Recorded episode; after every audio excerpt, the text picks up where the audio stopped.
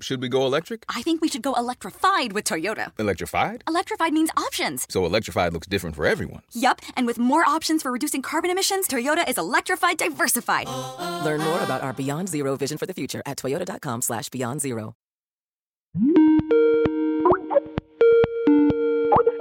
Hey, Catherine.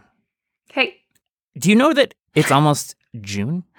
it is almost June.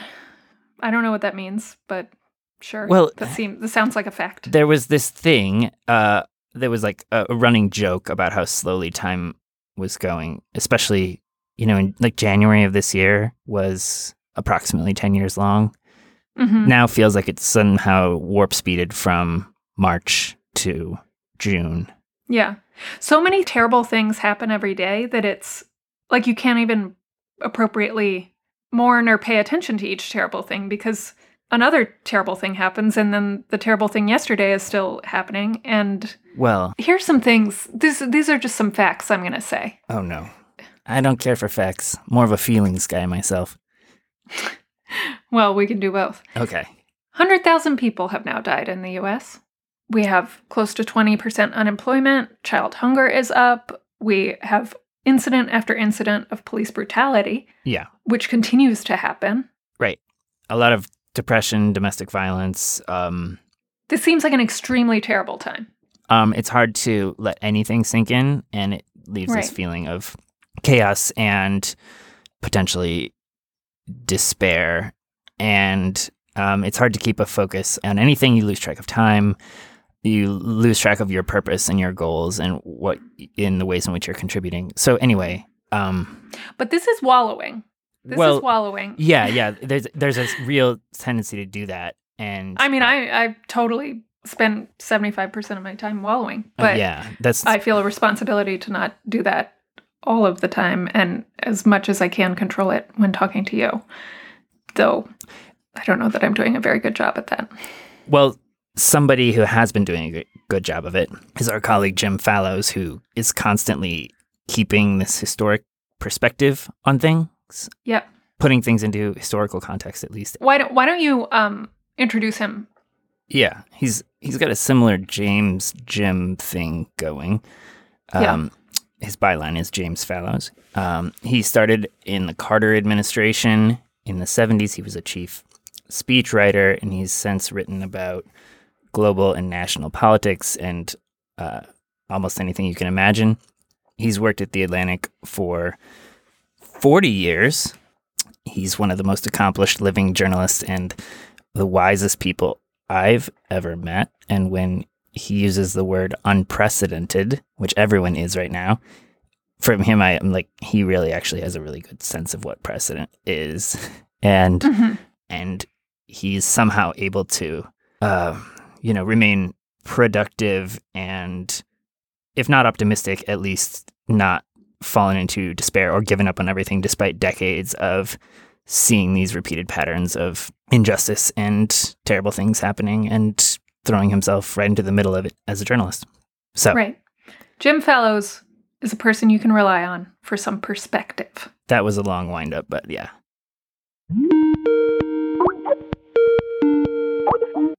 Hello. Um, yep, this is Jim. Hey. Hi, Jim. Hi, Jim. So, shall I address you as Jim or Dr. Jim? Please, doctor, as my friends call me. no, no. Uh, where, where do you find yourself, Jim? Uh, I find myself in Hellscape, DC, Oh, no. What Uh, does that mean? look, looking out over a herd of deer in the backyard Oh, Why is that hellscape? because it is. Deb and I first moved to DC long, long ago, back actually during the Nixon administration. So we've seen different administrations come and go.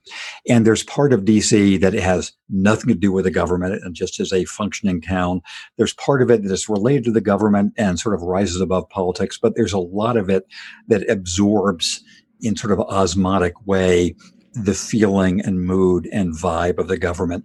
And this is not a good time for government right now. It just is, uh, you know, the, the sickness that is national level government. Also, it's hard to avoid almost as a swamp gas in DC. So that's why I call it Hellscape DC. it's a beautiful, physically beautiful town. Our kids were both born here. They both finished high school here, but it's uh, it's not the best time for the country. So wait, this is our very this is our very question. Is this the worst time ever? Well, it's you know the unemployment rates are are going to be the highest that that almost any living person has, any living American has seen. I say almost because there are people who were around, of course, in the, in the depths of the of depression and the disease. You know, something that I, when I was a little kid, just before I, I went to kindergarten, that was when polio was still an active fear. And I remember the summers when we couldn't go to the pool, couldn't go out and picnics because that was what the sort of the intensity of, of, of the fear. So this is the first time since then of having such a widespread public health fear. It's not it's not even the worst time overall for the US in, in even my lifetime.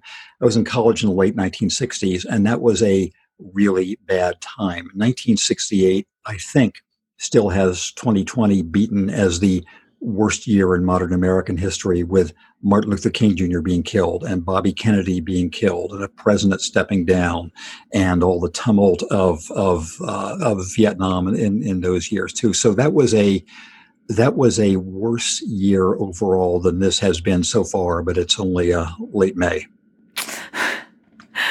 right. I mean, I don't mean to be cheeky with the question because, of course, I know that you know we've we've been through horrific times in this country, but it feels incredibly critical right now. Yeah, people keep using the word unprecedented, and yet when I hear you talking about unprecedented times, I take it seriously. Uh, so I'll, I'll give you my my voice of history uh, overview here. So there's yeah. one one long term. I, I, think I did a piece for the Atlantic a couple of years ago where I said that I realized either to my satisfaction or chagrin, that every article or book I'd ever written had been really been about just one question. And that question is Is America going to make it? Because I think mm-hmm. that actually has been the plot line of American history. In every decade, there's been some terrible problem for the U.S. Obviously, worst of all in the 1860s, and uh, you know during my lifetime in, in the, when I was growing up in the 1950s, we had everything from polio to um, the Sputnik sense of being overtaken by the Soviet Union to all sorts of the McCarthyism, et cetera. In the 60s, we had the whole range of turmoils. In the 1970s, you had something that Americans had not imagined before, which was gasoline lines. And you had the prime interest rate going to 21% when Carter was running for reelection, and you had mm-hmm. hostages in Iran. So there have been lots of hard times. So, one master theme is that the story of the U.S. is trouble and the response to trouble and how that balance uh, works out. The other thing that's particular to this moment is that I think that national level leadership and governance is the worst in my lifetime and arguably the worst in our history. We've never had um, a, a head of federal government as unmatched to the duties of that role as as we currently do. And so the question is how all the other sources of of resilience and health in the country balance that singular but very important uh, point of dysfunction and the party that supports him too. Do you think that's our main problem right now? Is the federal government? Or is the federal government's ineptitude right now a product of underlying problems? Um, I, am in the camp of saying that um, I very much didn't like all the stories that came out right after the 2016 election, whose leitmotif was, "Oh, this um, this election shows a deeply divided people."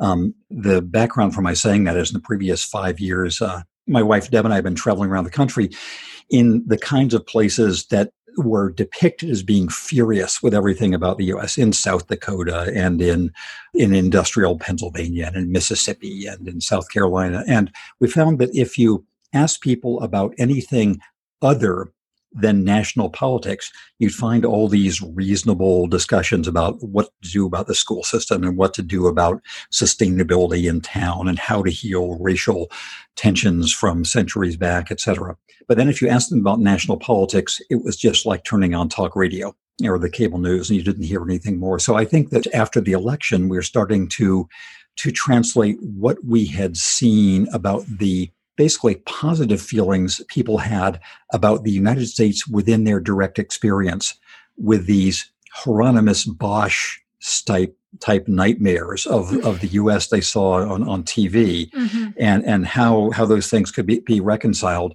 But to bring this, I have a way to bring this back to pandemic. Would you like me to do that? Oh yeah. so th- the way I would do that is I think in the past couple months, the leadership and the practicality in the country has come mainly from governors and from mayors and from some business people and from lots of religious organizations and from civic groups. And not every one of them, but a lot of them, regardless of party, have been saying we need to do this for the public good. We need to think of us, not us and them.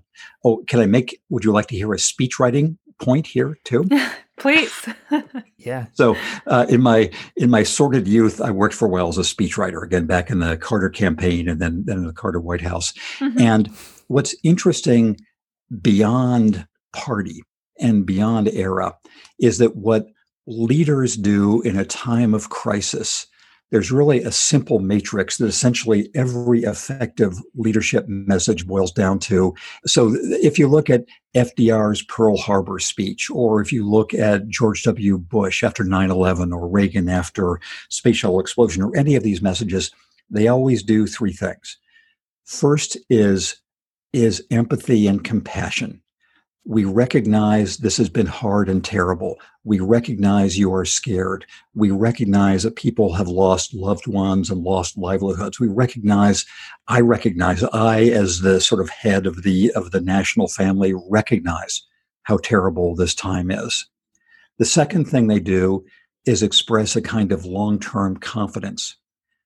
We've been through hard times before. This is hard, but we know how to persevere. And then the third thing they do is they have a plan. Tomorrow we're going to this, do this. Next week we're going to do that. Uh, a year from now we're going to be in, in this position, and that is essentially just the the the three part summary of what any leader says in a time when that leader's people are distressed, injured, wounded, um, afraid, et cetera, et cetera.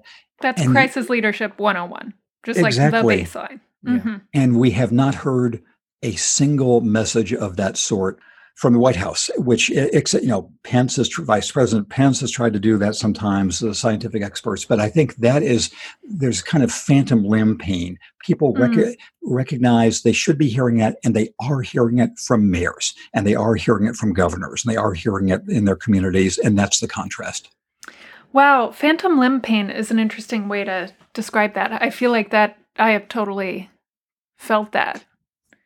We can have a medical opinion. Uh, Dr. Hamblin, is that, is that a real, is that a real phenomenon? Oh yeah, it's it's very real. I like that uh, comparison as well. So, if uh, political discussions are dysfunctional, you know, how do you keep this coronavirus discussion from falling into that category? Because I feel initially there were only very small pockets of people who weren't fully unified around the need to, you know, shut down and take extreme measures to prevent this, and then that has slowly grown into a kind of a wedge issue. How do we keep that from getting worse? I think that that part of it, part of the responsibility is for all of us in the media.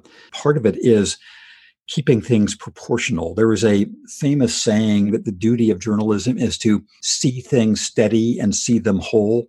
And so having some sense of proportion that there is a small group of people who think there's no disease, who won't wear face masks, but it, it's a small group. Mm-hmm. And so uh, it's it's a cinematic group and a dramatic group, but it shouldn't dominate coverage the way cable news uh, tends to do it. So Really, if you if you listen to cable news, it's uh, or, or not just cable news. I mean, I, I'm feel like I'm trying to consume a wide range of coverage, and in, including our own. And it feels like um, the impression I've gotten is that we are, you know, fairly equally divided into two camps that not only can't agree on basic facts, but never will, because this is actually about cultural identity more than it is about facts, which which puts you into a pretty hopeless. Um, feels like there's no solution to that. so I take for granted there's all there's always been an underlying division, cultural division within the United States. That's part of our that's part of our burden, our circumstance in life, et cetera. And the great leaders in American history have found ways to have people think of us rather than us and them.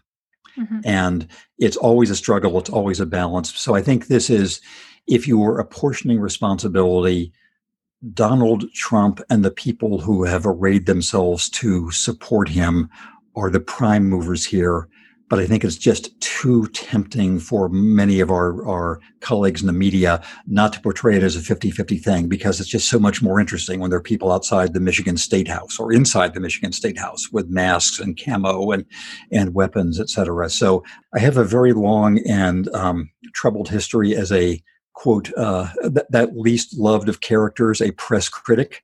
I, I, wrote a, a mm-hmm. book 20 years ago, 25 years ago called Breaking the News about how um, the tendencies in the press were sort of making it making people feel less engaged, less empowered, and just worse than objective circumstances could could allow them to, to feel. And right. so I, I keep an eye on all this in the papers and the news, and I still carp and complain, but I am itching for the chance to get on the road again.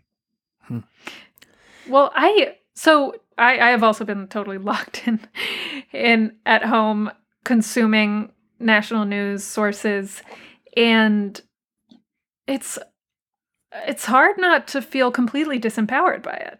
But you must have a method for um, somehow putting into context the things you hear in the national news.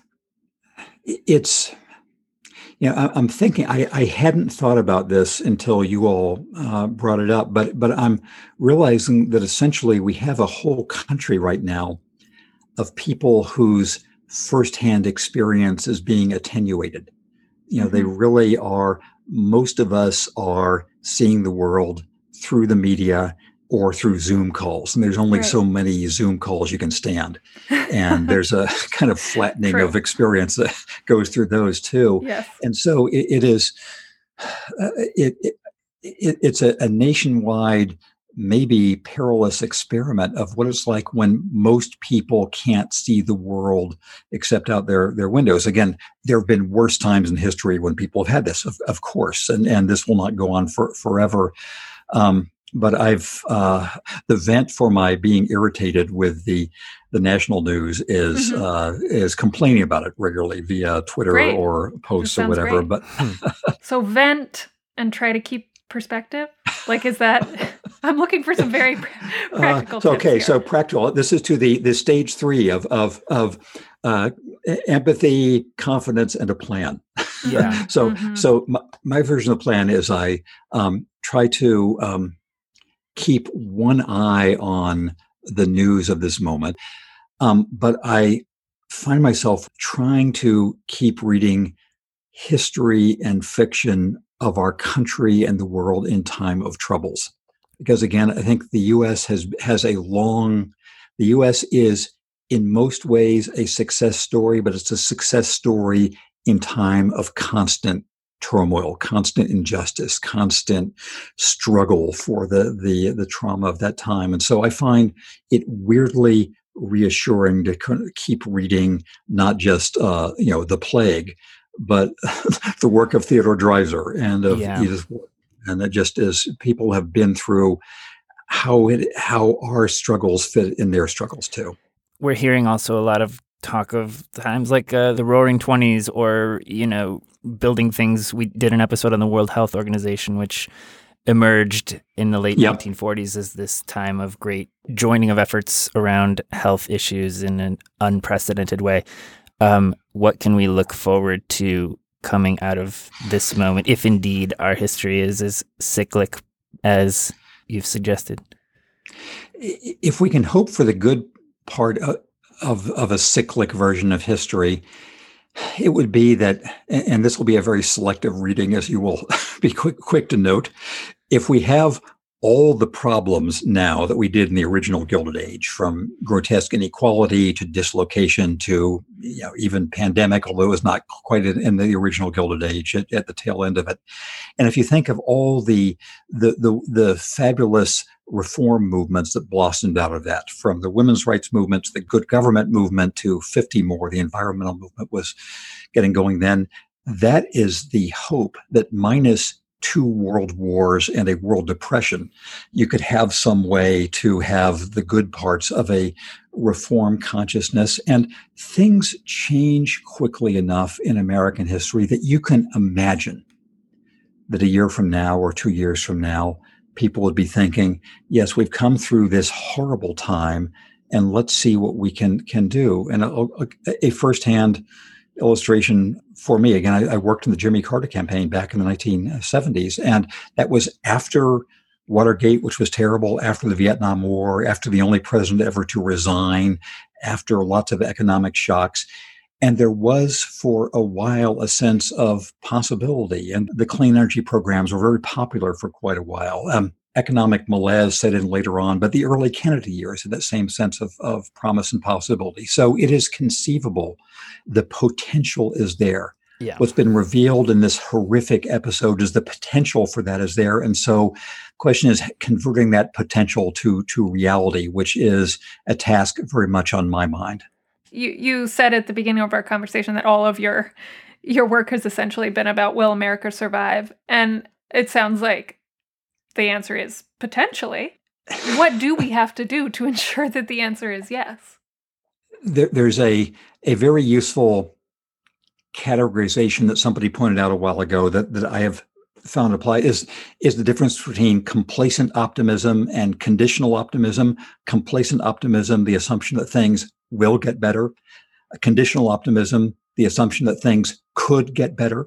Mm-hmm. And so the question is, what will it take to again to convert the potential to the actuality of a of a different republic and i think that it is number one recognizing that that the country now may look like the Hieronymus Bosch nightmare scenario, but is that way only in one part.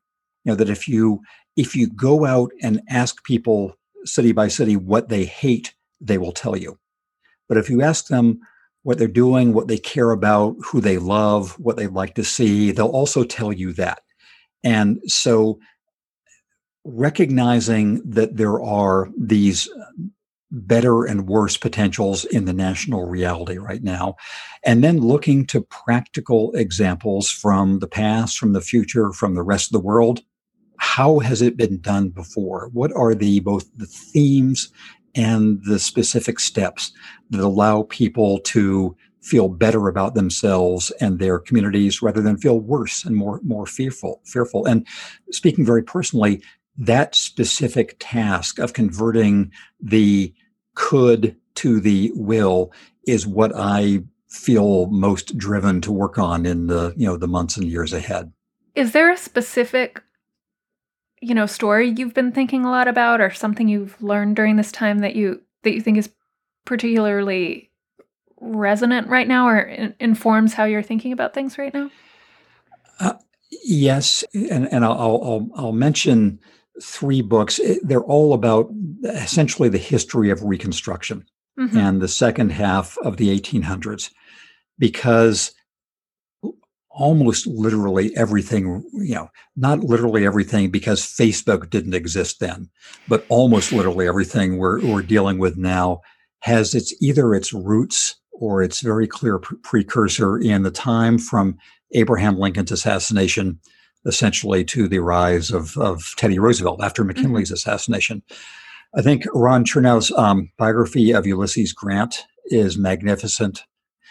Um, I've been reading a very, very long um, history. I think it's called uh, The Republic for Which It Stands by um, historian at Stanford. I believe it's uh, Richard White. Uh, yes, and, and it, it's it's long, but but worth it. Of the way voting rights was an issue in the 1880s, and it's an issue now. Um, they're sort of re imposition of slavery in various ways, of political corruption, of gerrymandering, of, of money in politics, of everything you're concerned about now, you recognize what a struggle it's been and that the Mhm. struggle has often gone the wrong way. Mhm. Um, I'll say also, uh, just to add this on, the podcast by David Simon and Peter Sagal that accompanies the plot against America, Mhm. I think is actually great because David Simon, his main point is democracy can be lost at any point, and, but it can never be permanently won. It has to be Mm, won every week, every month, every year. Mhm. And that to me is the message of the late 1800s, the message of right now, that we're in the process of continuing to win democracy with the threat that it could be lost at any time. And the specific thing that people can do as a next step, although it's harder now than I hope it will be in a couple of months, is simply engage in anything. Any group that one is part of is better than not being part of a group. Any organization one joins, even via Zoom, is a step towards reknitting the national fabric. Yeah. I'm gonna have to read those books now. well, eh, you know, the, the, the, an American tragedy by Dreiser really is the American novel. Nobody needed to write any novels after that. Theodore Dreiser is is the worst writer ever born, sentence by sentence. I mean, just incredibly clumsy sentences, but at 800 page length, you think, okay, this is the story of the country. So there. It's not a not a great. so this book sell. is going to be unpleasant to read. you should. Um, I wouldn't blurb. all right. Um, yeah. Well, okay, we'll have to have you back to talk about the book. And also, I'm just I'm just noting this for the record. I'm not going to ask you about it today, but someday you're going to have to tell us stories about your sordid youth. Mhm. You're You said your youth was sordid, and I want to know what that's about. Yes. Uh, well, um, uh, it, it is it is a deal. sometime between the Rhodes Scholarship and working in the presidential administration.